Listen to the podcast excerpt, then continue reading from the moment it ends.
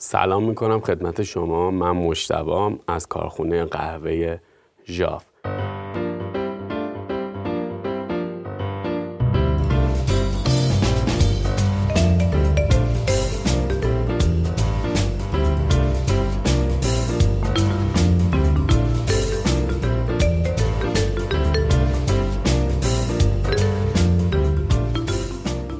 تا به حال عبارت موج اول، موج دوم، موج سوم قهوه به گوشتون خورده؟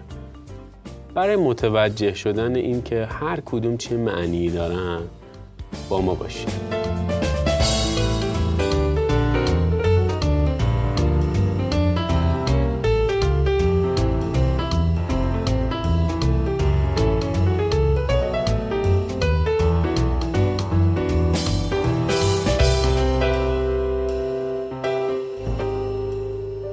شاید تا به حال شنیده باشین که قهوه های موج سوم دارای کیفیت بهتری نسبت به قهوه هایی هستند که در گذشته مورد استفاده قرار می گرفتن.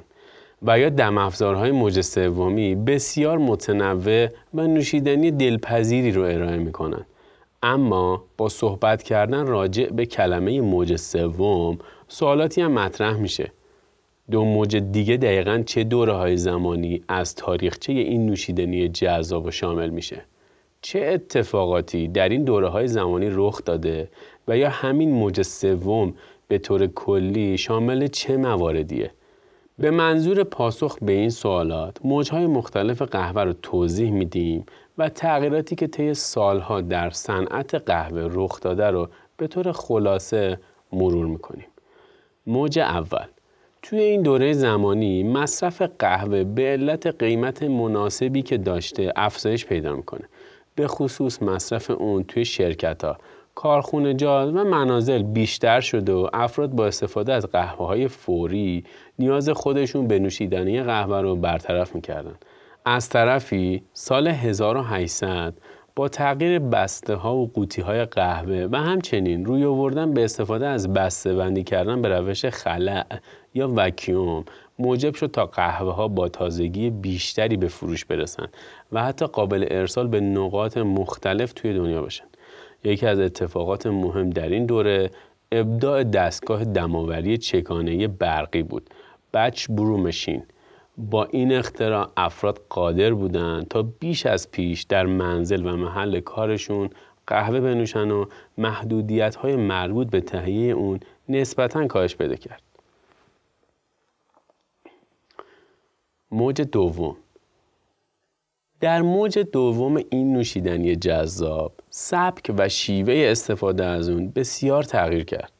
افراد به منظور تهیه قهوه خودشون به پیشخان کافه ها مراجعه می‌کردن و خواستار قهوه با کیفیت بودن. از طرفی برشتکاری دونه های قهوه با دقت و کیفیت بالاتری صورت می گرفت و سلیقه مشتری ها هم مد نظر فرد برشتکار بود. به عنوان مثال برشتکاری استارباکس اولین محلی بود که به شرکت ها و مردم قهوه به صورت دونه ارائه می کرد.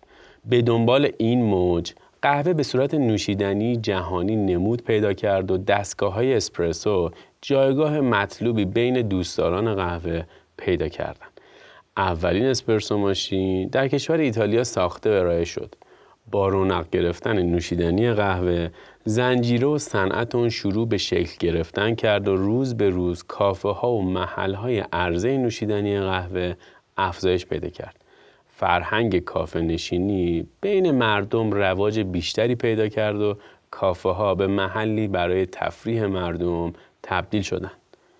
موج سوم اما موج سوم دوره که همکنون توی اون به سر می‌بریم. روز به روز با پیشرفت بسیار زیادی توی این زنجیره مواجه هستیم.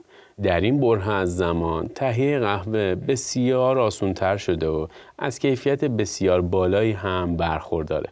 با توجه به تنوع زیاد گونه های گیاه قهوه و همچنین مناطق مختلف رشد اون سلایق مختلفی به وجود اومده و به طبع اون تعداد کارگاه های برشتکاری هم توی سطح دنیا افزایش پیدا کردن مصرف کنندگان با کسب دانش و تجارب بسیار در زمینه قهوه خواستار کیفیت بالاتری نسبت به قهوه مورد استفاده در موج دوم هستند و بر اساس نژاد و مناطق تولید کننده گیاه قهوه نوشیدنی خودشون رو تهیه می‌کنن.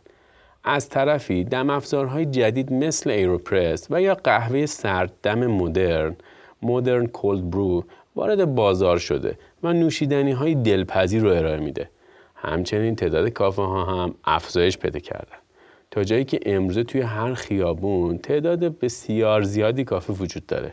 بیشتر اونها قهوه تحت عنوان قهوه تخصصی یا سپیشالتی کافی تهیه می‌کنن و به فروش میرسونن. قهوه تخصصی نوعی ردبندی محسوب میشه که نمایانگر رعایت استانداردهای توی تولید اون از مزرعه تا فنجون نهایی نوشیدنی قهوه است. این نوع قهوه ها با تأکید بر اهمیت کیفیت علاوه بر خوشنودی مصرف کنندگان برای کشاورزان هم سودمند بودن و موجب شدن تا توی تأمین مخارج معیشتیشون یکم بهبود حاصل بشه. قهوه دوستان مثل موجهای قبلی فقط به منظور دریافت کافئین از نوشیدنی قهوه از اون استفاده نکردن و با در نظر گرفتن درجه برشتگی تعمیادهای اون و روش های دماوری نوشیدنی خودشون رو سفارش میدن. اونا قهوه رو به صورت دونه به جای سابه قهوه و بسیار تازه تهیه و با دم افزارهای مختلف توی منزل یا توی سفر قهوهشون رو دماوری می‌کنن. از لحاظ قیمت هم به علت مراقبت های بیشتر و استفاده از تجهیزاتی مدرن توی مزارع کارگاه های برشته کاری و در نهایت کافه ها ارزش نوشیدنی قهوه هم بیشتر شده که نه تنها موجب نارضایتی مصرف کنندگان نشده بلکه علاقه و اشتیاق به تهیه اون هم افزایش پیدا کرده. تغییر دیگه ای که توی تولید دونه های قهوه رخ داده برشته کاران به جای از بین بردن عطر و طعم قهوه در درجه تیره برشت با روشن برشت کردن اونها قهوه هایی با عطر و طعم بهتر همراه با وضوح بیشتر تولید کردن تا بتونن انعکاس خوبی از گونه نژاد و منطقه رشدش ایجاد بکنن.